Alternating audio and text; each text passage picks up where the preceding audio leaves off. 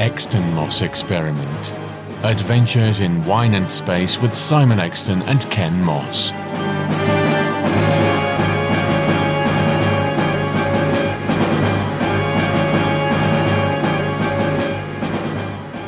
Hello, everybody, and welcome to the Exton Moss Experiment. I'm Ken Moss. I'm Simon Exton.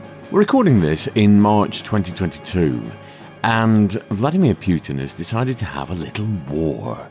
So we thought, while we've still got the chance, while we're still alive, and while Europe isn't a great mass of burning holes, we'd do a little mini Cold War season. And we're going to start tonight with Chernobyl. Which we'd already recorded um, a few months ago and was due for release at some point when Ken got round to it. But we're bringing it forward.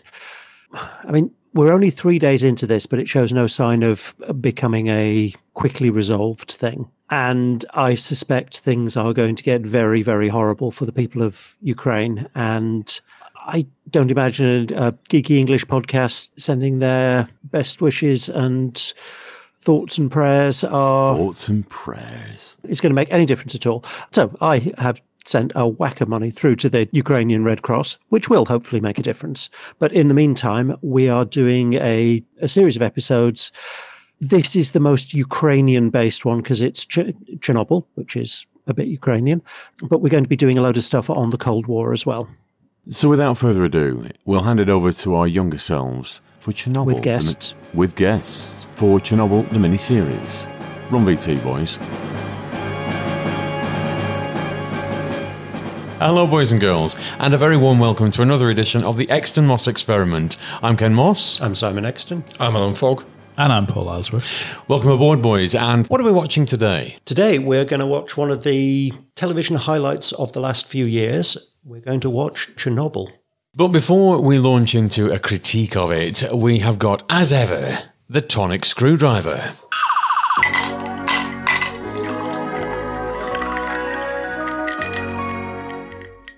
In anticipation of the uh, Russian theme of our podcast today, we are drinking Polugar number 10 gin.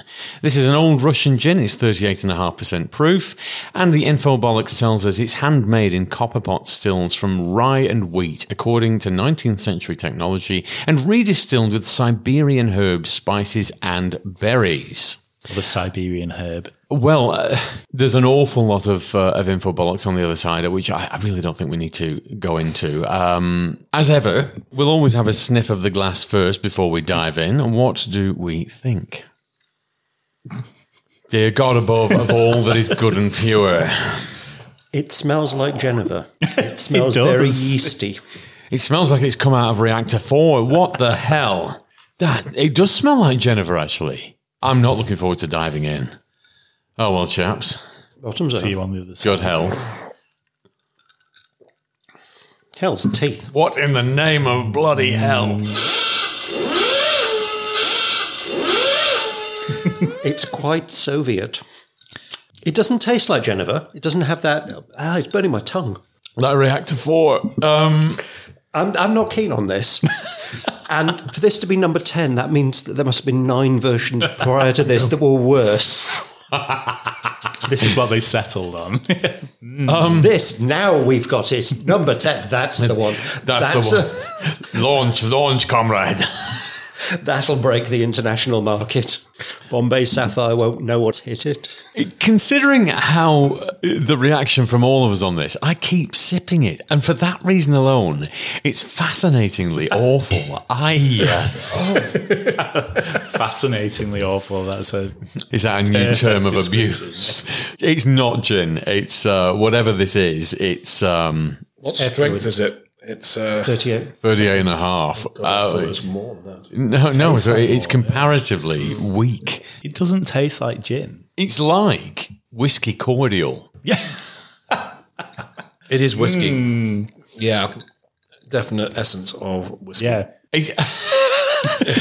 I've never seen Dr. Exton pull that face before, and he's seen far worse things in the world than I have. It's not going to score very highly. As a drink, it's uh, not the most horrible thing we had. It isn't. Um, I'm going to give it. A, I'm going to give it a one because it's not hateful, but it's not gin, and I keep sipping it. It's not like Tobermory where I wanted to destroy it. I'm going to give it a two because it's not the most horrible I was going to say. I, I think a two might be. It's one of those things for any of you out there. If you're at university, and you want a challenge. it's yeah. I I think I will. I'll give it a two. Alan, what do you think? Uh, I would give it a one, and I wouldn't go back for a second tasting of it. well, except that you have. Force a habit. But It was there. it didn't improve the second time round. Now, Paul, bear in mind that you and I have had Unicum, which it looks like Baby Bio. It comes in a Baby Bio shaped bottle, and it probably tastes like Baby Bio. How does it compare? Yeah, it's not far off. Unicum, to be honest. Yeah, it's. But you're it's not a- supposed to drink Unicum neat. Unicum. Yeah, that's what it's called. Really? Oh, that What the hell is that then? It's a bitters. What would you mix it with? It's like drinking neat Angostura bitters. is that what it is? Yes. Ah, a twenty-year-old mystery has just been solved. I mean, that's what I always thought because it, it's what it so tastes stupid like. now. Do you remember that twat in that pub in um, in Cornwall who, who challenged me to drink a shot at that brown shit? Oh, yes. Yeah. yeah. That was Unicum. Ah, And he thought that I was going to yak it straight back up again. no, you don't tend to do that. I don't. And I've had it before, so I know what it's like. Yes. And it did really piss on his chips. he was not happy. It, it's not nice stuff. It, it's like um, well, it's what I described afterwards as having an impacted face. what t- turned your mouth into an arsehole. Uh, it, it felt like it. It was. Uh, I, I've never drunk anything or had anything in my mouth that's had that reaction before. I've got some Latvian black balsam at home. We could try Oh, that. I, I've had that. it's horrible. We brought some back from Riga to inflict on party guests. And, the, and there's the Finnish, is it salmiakki? oh, you've got me on that one. The salty licorice? That's disgusting. You've mentioned it. Yeah, yes. it's horrible. Yeah. you describe it so beautifully. but that's the way the Salty Finns licorice. describe it. it. And it does taste like salty licorice. Yeah, if if you want to taste what Chernobyl was like, uh, Polygon number ten. That that's it. Um, Industrial. blah. it- it- yeah, it, it in sort bottle. of Yes. lumps of carbon reactor. So uh, now that we're suitably charged, uh, we're going to bypass the Black Archive this week, uh, largely because we can't be asked. So we're going to launch straight into Chernobyl.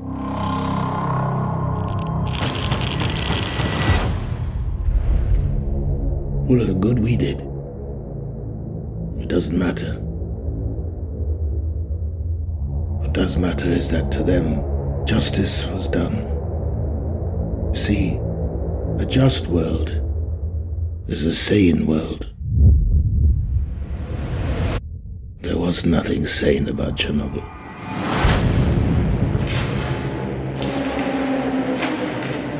I'm pleased to report that the situation in Chernobyl is stable. In terms of radiation, I'm told it's the equivalent of a chest x ray. No, Chernobyl is on fire.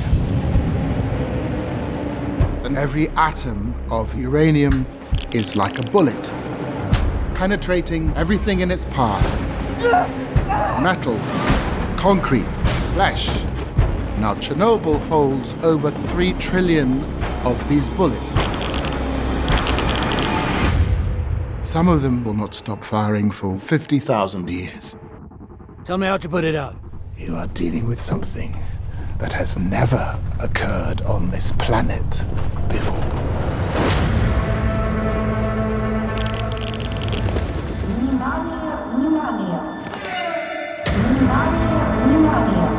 Cut the phone lines. Contain the spread of misinformation. What will happen to our boys? The pain is unimaginable.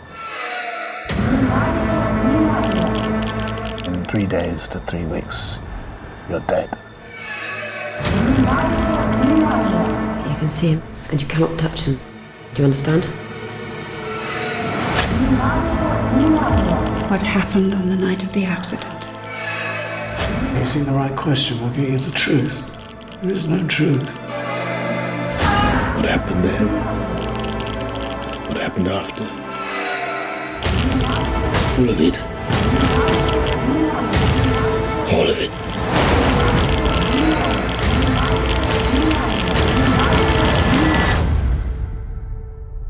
madness.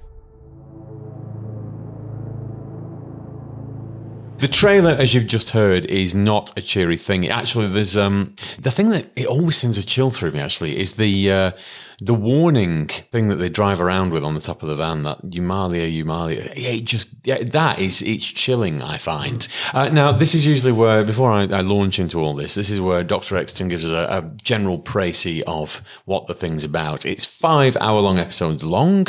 And I'm not going to praise it. No, you're not going to praise it. Because it's so recent. I think it's one that uh, we shouldn't spoiler.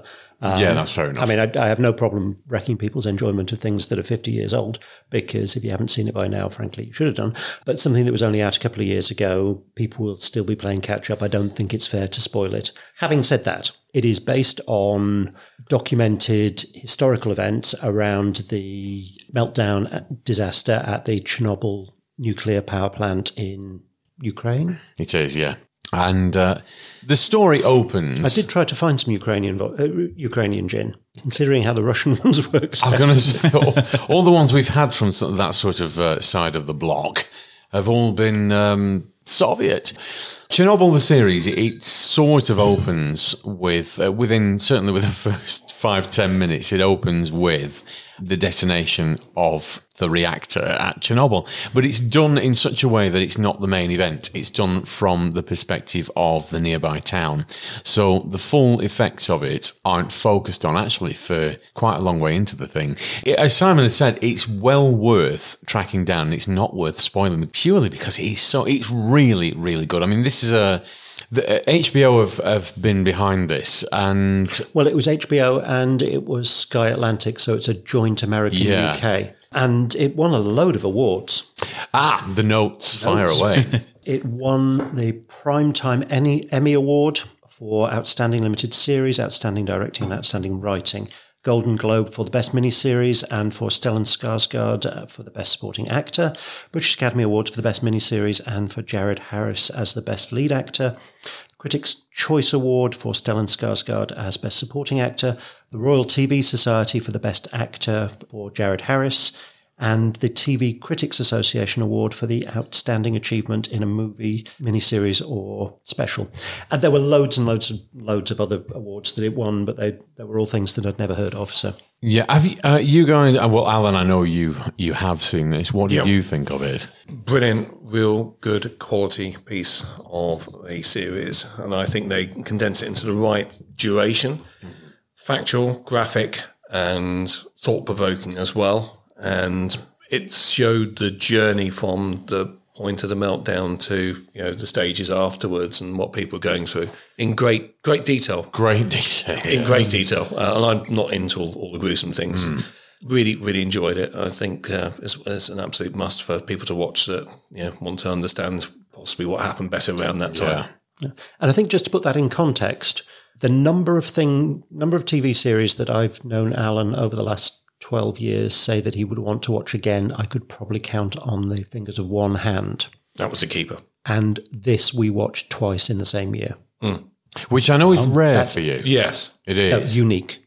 unique. Crikey. Other than Star Trek, I've never known him do that for anything else. Oh, else. Sex and the City. Got to have numerous Sex and the City. I could always watch on repeat. yeah, but you're on your own on that one. Actually, I, I I really enjoyed Sex and the City, so we may revisit this. I, I oh. did first time round. Really want to watch them again. I mean, they're, Good taste. they're samey enough episode to episode. Never mind what. anyway, we're not talking about Sex and the City. I'll, I'll shift over to Mr. Isles Rush. Loved it. Uh, It was one of those where I wasn't really that bothered when it first came out about watching it because you just think, well, we know what happened. And it's just going to be loads of Russian people running around going, ah. And, and dying horribly. And dying horribly, yeah. There is a, a fair amount of that. But the stories that, and the way it was told, it was it was just gripping right from the start. I ab- absolutely loved it. Yeah, I, I mean, uh, I watched this. I think we're all of an age where we know what went on, or we, we certainly remember it uh, in the news. But it's one of those bizarre things that you think you know, or you think you know about, until somebody picks the scab. And the way they went into it, how they made five hours of drama out of it that were utterly gripping. I actually think that, that that's quite an achievement. Uh, Yeah. um, maybe a, a movie you might expect, you know, they condense everything into an hour and a half, two hours.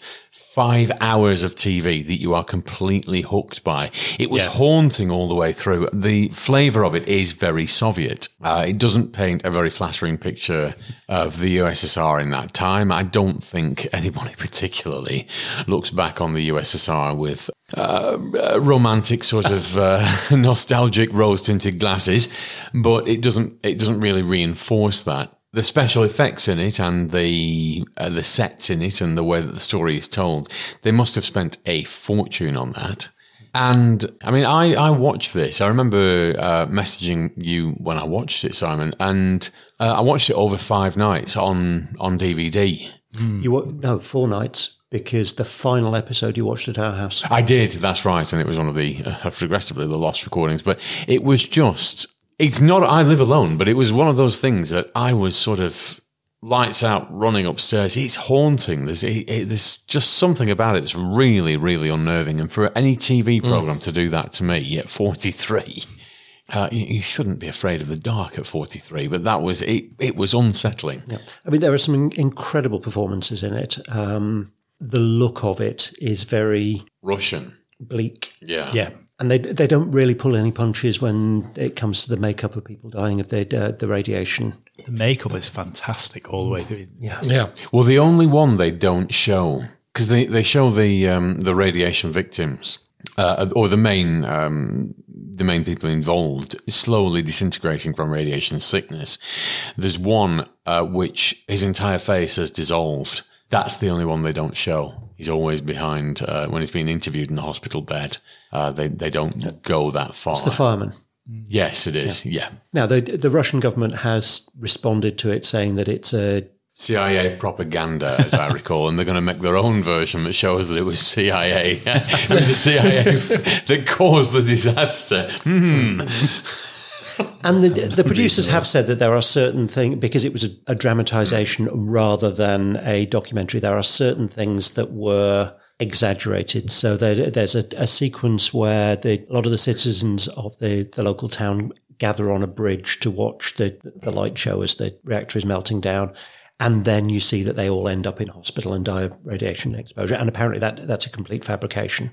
I think the cover up side of it is something which I don't think they would have exaggerated too much. And you can almost see that now Yeah. in the way that, you know, Russia currently is. So that was something that they, I think, did very well without treading on too many toes, but keeping it probably realistic. Yes.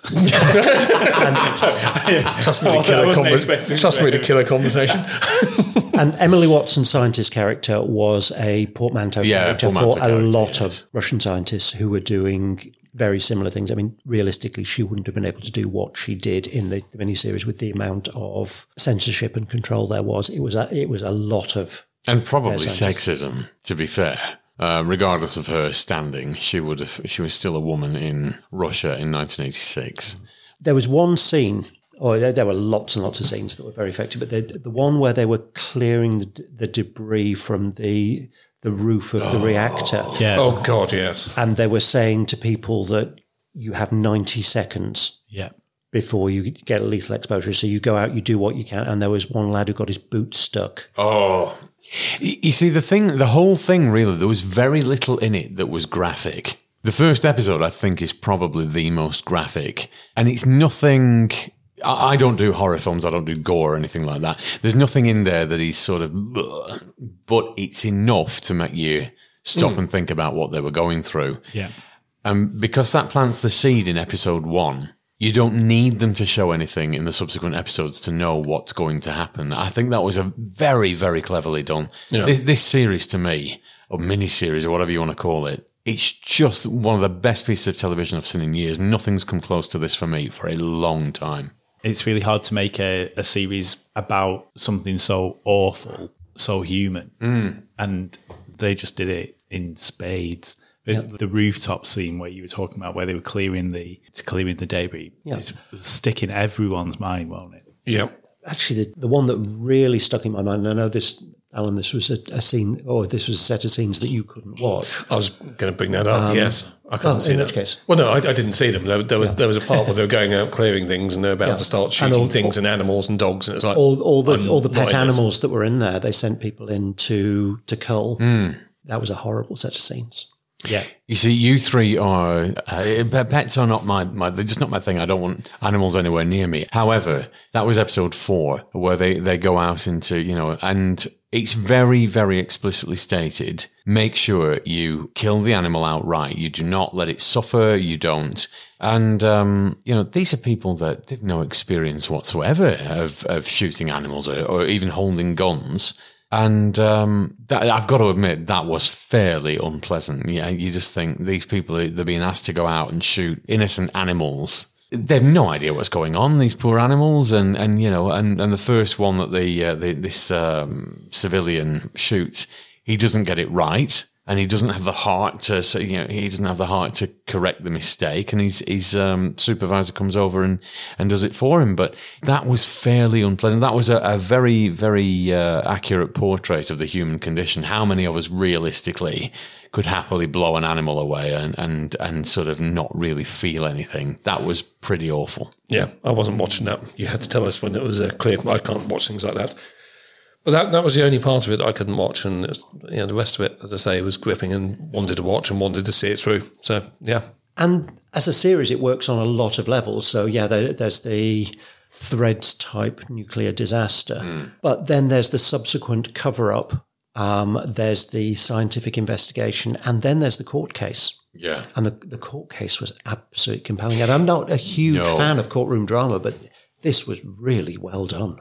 It was done. The court case was primarily done. Again, it's not really giving too much away. All this is well documented, and, and, and you can sort of watch it even with the, the sort of vague spoilers that we're giving. But the court case was done with a slideshow of how the, or a, a visual aid uh, as to how the nuclear reaction unfolded and why Chernobyl happened in sort of layman's terms. It was so well done, and it was intercut with scenes of the actual reactor exploding because you don't see the actual reactor explosion from within Chernobyl until the very end of episode five. And it's built up so much. It could have been an easy win just getting, you know, showing it in, at the beginning of episode one, and that would set up the five episodes. They don't. They build it up in such a way that you are so gripped by this thing. I cannot praise this highly enough. It's an amazing piece of TV. Standout. I think it's one of the most amazing bits of television in recent years. We have very deliberately not spoiled the, the plot because if you haven't seen it, I would really recommend watching it. that says it all. I Agree. It's a must watch. Yeah, I would I would watch it again, which for something on such a depressing depressing subject matter, it's not the kind of thing you say, Oh, shall we watch Chernobyl? but but we probably would. Yeah. Yeah. Yeah. Because it was really, really good. Yeah. Can't praise it enough. I think that as a final note, it is one of those things you will watch, you will love, but you will think twice about watching again because of the emotional impact that it will have on you. There's very few things that have had a, a well, I know that uh, you two, Simon and Alan, you have been at your house watching uh, stuff for uh, previous episodes of our podcast where I have had an emotional reaction, but it's, this is one of those things that it will Dante's Peak. get. out. Do you mean Dante's Cove? Yes. That would have been funny if I'd have Different kind of emotion.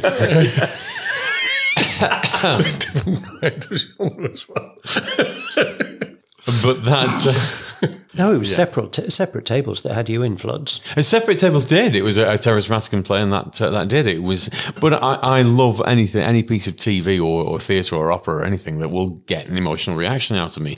This is something I've. It was on a level. It was just so so well done. I cannot praise it highly enough. So yes, go and watch this, boys and girls. You will not be disappointed. But don't go to the bother of tra- tracking down any Russian gin for it. If you want to avoid one, it's Polygon number ten. So on that note, everyone, we will see you soon. Bye now. Bye. And with that, we will sign off. That was a repurposed recording. As, as Simon said earlier, we'd already done that one. But we're going to spend a weekend just recording espionage Cold War Russian stuff. Simon, you've got lots lined up for us, haven't you? Yes, and partly because I absolutely love a lot of Cold War drama and we'll do Callan. We're aiming to do the Doctor Who episode Cold War. We've got a special guest coming along for a interesting episode of uh, a, a kiddies TV program that's surprisingly dark. Um, we've got a few episodes of the espionage drama Espionage, and we're kind of cherry picking some of the Cold War stuff from that. Hopefully, it will keep people entertained. Until next time, as we say, it will be a bit of a mini season, so expect a lot of grim stuff over the next five or six episodes. But thank you for listening, everyone. We'll be back very soon with our next edition, whatever that may be. Bye now. The Exton Moss experiment featured Simon Exton and Ken Moss. All featured soundtracks are the property of their respective producers, and no infringement of copyright is intended. Title music was performed by the BBC Symphony Orchestra, and the programme was produced by Maverick Productions.